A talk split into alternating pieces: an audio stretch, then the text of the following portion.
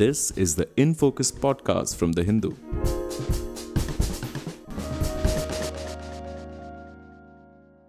Hello and welcome to the Hindus in Focus podcast. This is K. Bharat Kumar.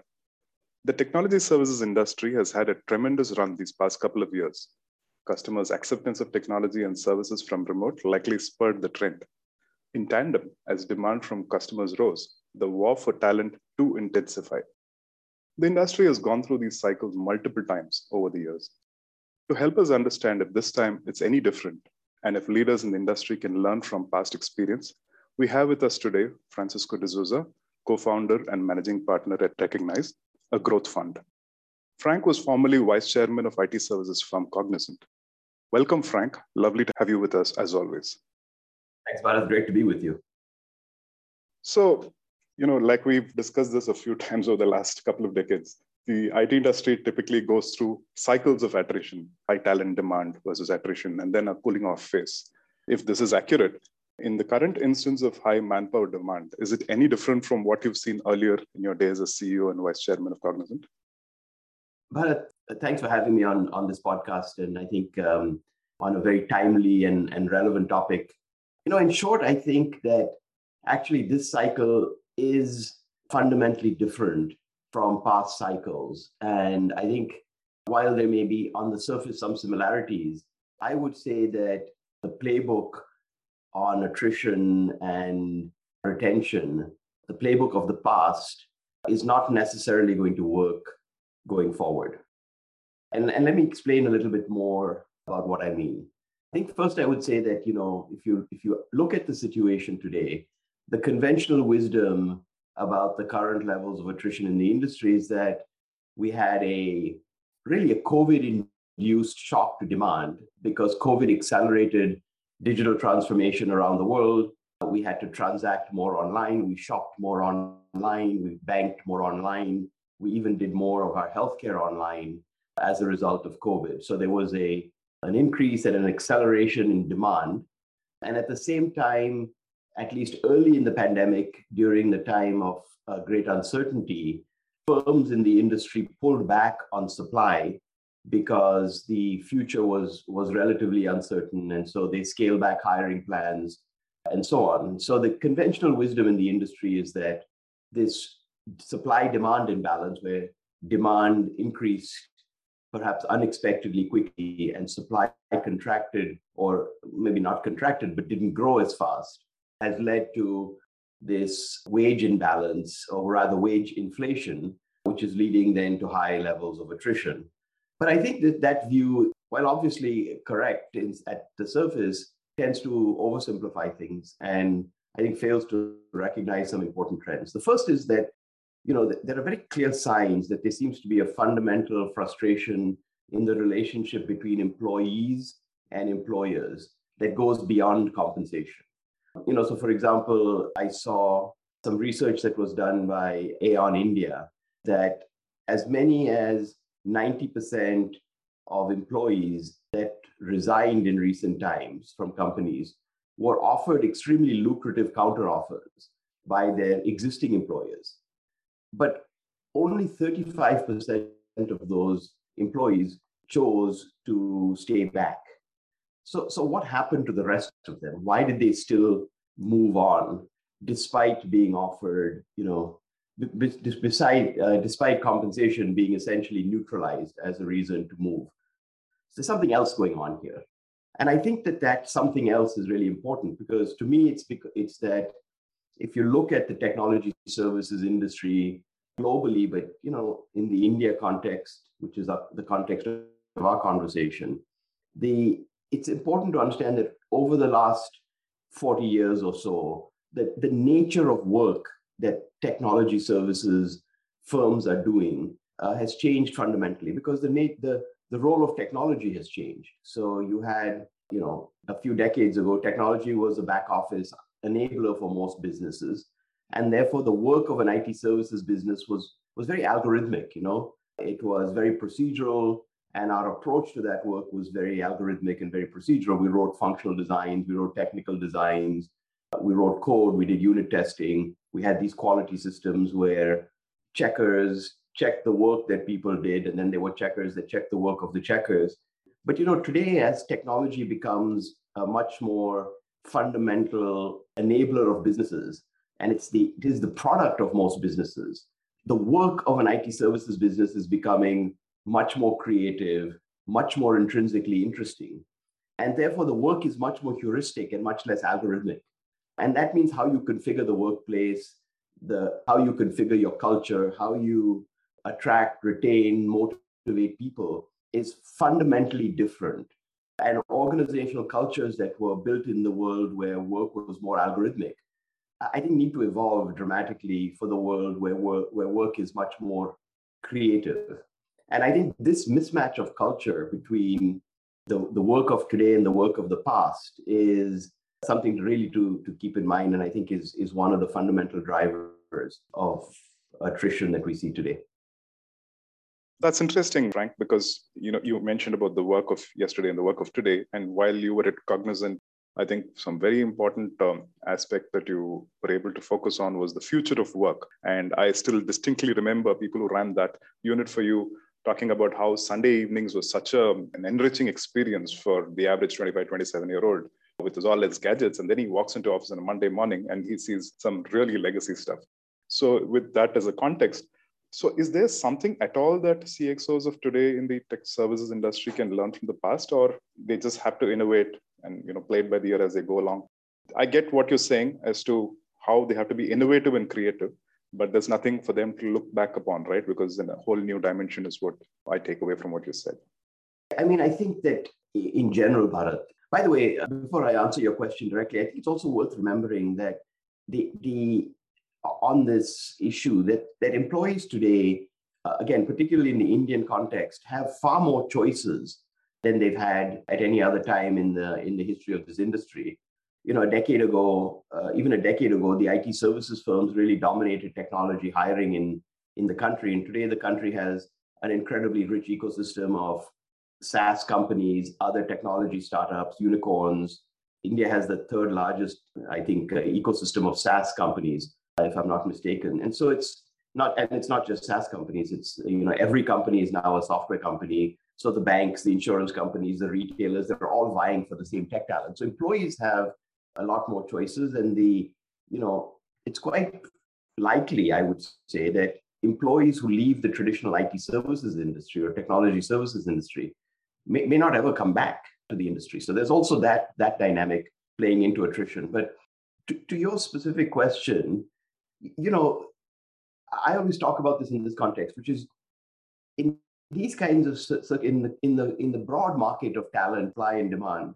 If you're a CXO, you can't really control the macro environment, right? That's the supply demand is going to be whatever it is but you can absolutely control the micro, what happens inside the four walls of your company, your organization. And I think that's the thing to focus on is that if you look, look at the industry, there are clearly examples of firms that are able to systemically manage and maintain their attrition rates at rates that are lower than industry average for long sustained periods of time. And so you have to say, well, how, what are they doing? What's, what's going on there? Because I think it's too easy to just say, well, you know, the industry has got high levels of attrition, therefore I, I have high levels of attrition. And you know, I think you really have to question that jump because I think that while you can absolutely buck the trend, and you buck the trend by creating a culture and a workplace and an environment uh, that people seek out, that people self-select into, and people say, "I want to come here. I want to, I want to work here because I can do my best work here because I, you know, this is a place that gives me a great culture. This is a place which gives me great learning opportunities. This is a place that, that uh, cares about me and develops my career, where there's a sense of purpose, where I have autonomy to do the work that I like to do, where I have empowerment, where I can build my craft, and that there's a broad sense of purpose. And so these these elements, you know, autonomy, empowerment, sense of purpose, a real commitment to developing people over long periods of time I think those things still really matter. And those are very much in the control of, of CXO. And so I think at times like this, you've got to double down on, on culture and work in you know kind of the, the overall environment in the place and i think you can absolutely buck the trend so you know years ago when you know the ability to have talent come straight from college but not necessarily start billing billing uh, right away was seen in a way in a manner of speaking as an indirect tax on companies it services companies india heritage companies so it really took three months, four months to train them, and another additional three months before they were billable. And I remember in those days, 2005 to 2008 timeframe, NASSCOM actually said, you know, we're trying our best to ensure we work with universities on curricula, but it takes such a time, uh, such a length of time to change syllabus. So they were trying to work around this problem, saying these are addendum, the courses addendum to universities. So trying to make people coming out of graduation courses sort of industry ready. Has that changed at all in what you've seen in the past decade? Uh, you know, is it easier to engage with universities? First of first off, with the newer technologies coming in, is there a need to change curriculum? Have universities become more accepting of very quick turnarounds in curricula? Uh, just wanted your views on that. Yeah, look, I think it's a complicated question, Bharat. But if you step back and, and take a long view, having now participated in the industry for almost three decades here.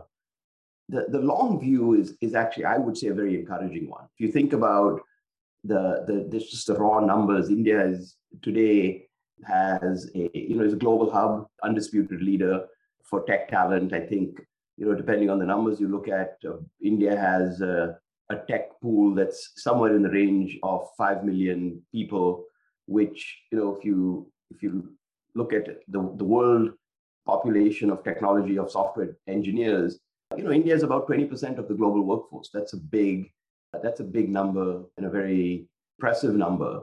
And you know, if you just look at the in the last year, the last financial year, I think Indian IT saw the highest ever net employee headcount addition, some 450,000 people, if if I remember right. So you know that that's a nine percent year over year growth in the workforce.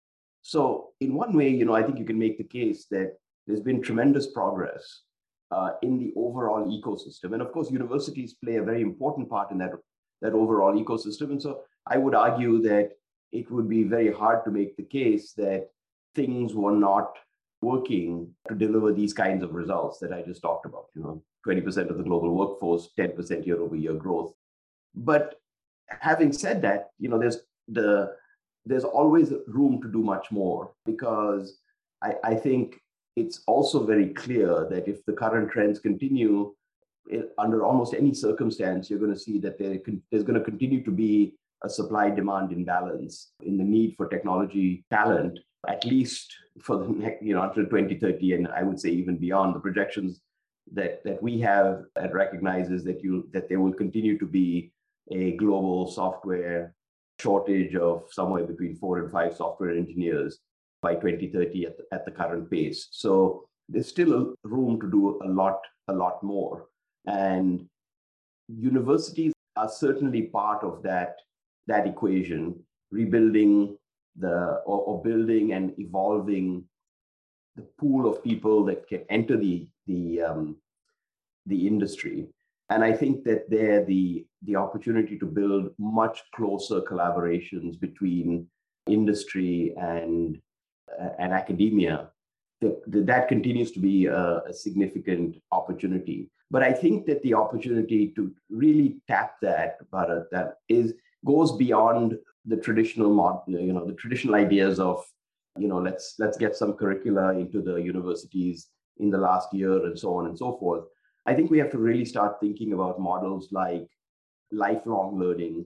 I think we really have to start to question the idea of skills versus degrees. We, we're very focused on degrees right now in our academic frame.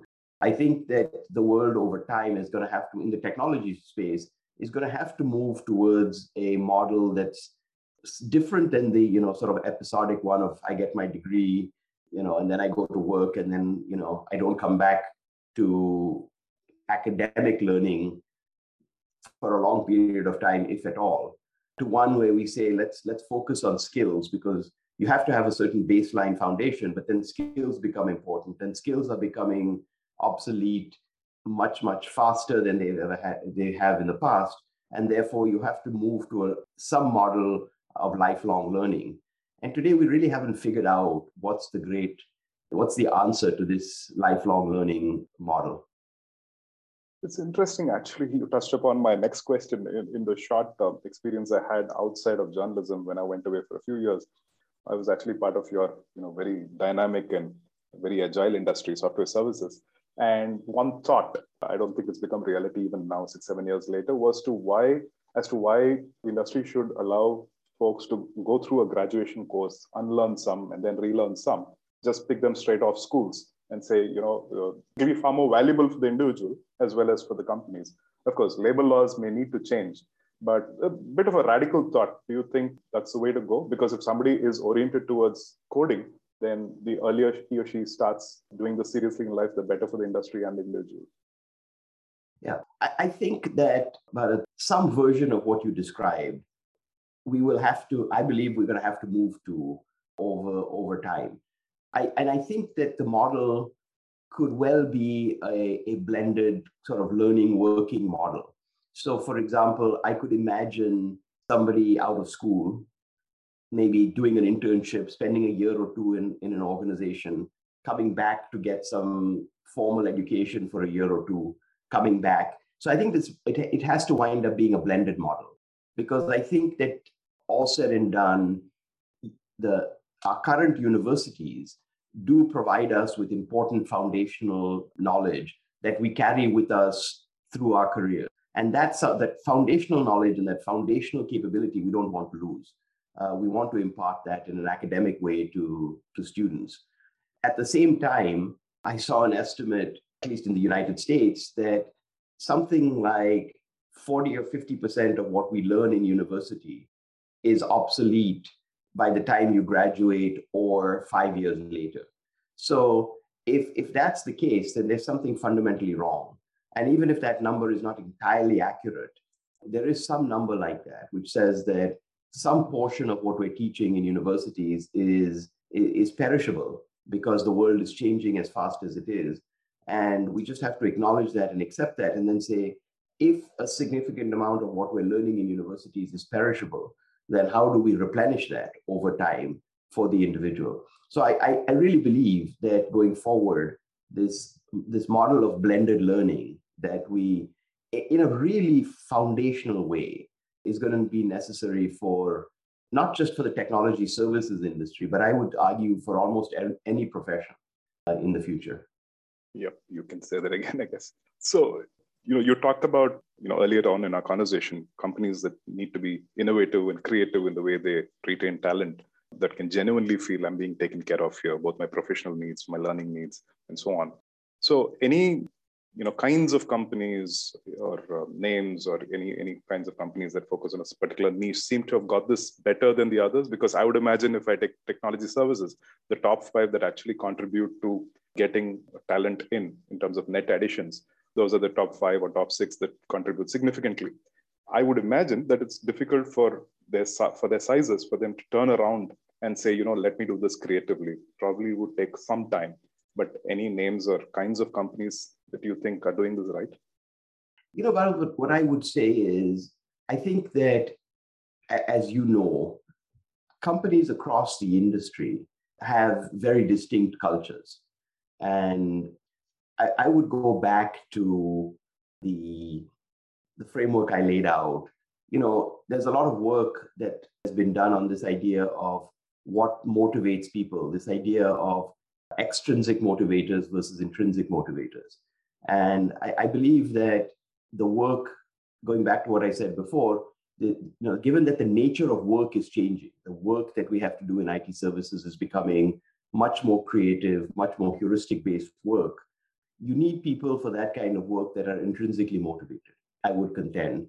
And intrinsically motivated people are not motivated solely or, or maybe even primarily by external incentives like compensation. They are motivated intrinsically by, uh, by three or four things, right? I think they're motivated by autonomy, the, the belief, autonomy and empowerment, the belief that they have the ability to, to have control over the outcome of the work that they're doing. Uh, they recognize that that doesn't necessarily mean complete, in a big organization, it, uh, autonomy and empowerment doesn't mean con- complete control over all aspects, but they need to have enough that they believe that they have autonomy and empowerment. They need to believe that they, you know, on the on back to our conversation about mastery or, or lifelong learning, they need to believe that they have they're building a craft, they're building a, uh, a sense of mastery of what they do, and that every day when they when they come to, to their to their work, that almost like a craftsman does, that they're getting better, that they're perfecting their craft. And so there's this idea of a sense of mastery. And then it's super important to have a sense of purpose. And so I would say that as I look across the industry, the top five, if you were to rank them on autonomy, mastery, and purpose as the three key dimensions, each one has strengths and weaknesses, I would say, on, on those three. And, you know, just as, an, as, a, as a broad example, um, I think the Tata Group in general has always had a broad sense of purpose and mission in the country. Right? From the very early days, Tata stood for an institution in, in, in the country that goes beyond the, the purpose or, or, the, or the profit motive of the individual organization. It goes beyond the individual in the organization. There's a deep sense of purpose that the Tata Group stands for in the country. So, you know, I think that, that that's an asset of, of the Tata Group. But equally, you know, I think the other firms have done great jobs on autonomy. I, I would say, you know, back to our conversation about lifelong learning, I'm, I'm not sure that anybody has yet quite figured out that aspect in, in great detail. And so, uh, to me, I actually believe that that's a real opportunity to gain competitive advantage in the industry. The one, the firm that figures out how to really take care of people's lifelong learning, this idea of mastery, to have them come to work every morning and say, at this moment in time, I'm doing my best work. Um, and this is a firm that's going to make sure that over time, that is going to continue to be true. I think the firm that figures out how to do that at scale is, is going to win in the decade going forward. One more question on the, the attrition part of our conversation. So, do you have a view as to when this cycle would end? Uh, going just by past experience, I know you said this was different, but you know maybe five, six quarters down the line, you sense that this will settle down, or uh, where do you see this going? I know I'm asking you to look into a crystal ball. Yeah, look, none of us have a crystal ball here, but here's what I would say. I, I, think on this one there's a there's a macro and then there's a micro as well, Bharat. I think on the macro side, I don't think that the supply demand imbalance abates for a long period of time. You know, as I said, I've we've cut the numbers in, in a number of different ways that recognize, and every, every way we look at it, there's going to continue to be a shortage of technology of software engineers until 2030. And even if industry productivity goes up, even if technologies like low code, no code make an impact on, on, the, on the world, we still think that there's going to be a significant shortage of technology, software engineers. And by the way, you know, I'm using the term software engineers. It's probably not entirely accurate because, you know, today the technology industry requires many other skills like designers and data scientists and so on and so forth. But if you look at that entire pool, there's going to be a shortage until at least 2030. So at the macro level, I don't see that going away. But I, I do think that at the micro level, over the next 18 months or so, we'll start to see some cooling off because, on the one side, the industry has inducted a lot of supply, new, new talent from universities over the last 12 months. So there's a lot of new talent that will come into the industry, and that talent will become productive over the coming months. And so that should ease the the the supply demand the supply side of the of the equation. Um, and then of course you know i'd be remiss if i didn't talk about the demand side as well which is that you know we are headed into a period of we're already in a period of, of economic volatility uh, you know we're in a period of high inflation we're in a period where geopolitics are trickier than they've been at um, maybe at any other time at least in my my working career. And so given those things it's reasonable to expect that, that that will have some impact on demand. The question is, how big is that demand? I don't think the industry has seen that yet, at least not in any conversations that I've had. But I do think that, you know, we should expect that demand will cool a little bit as well over the next 12, uh, four quarters. Thank you so much, Frank. A real pleasure having you in our midst with us on this particular topic, which seems to touch so many lives. Really appreciate you being with us.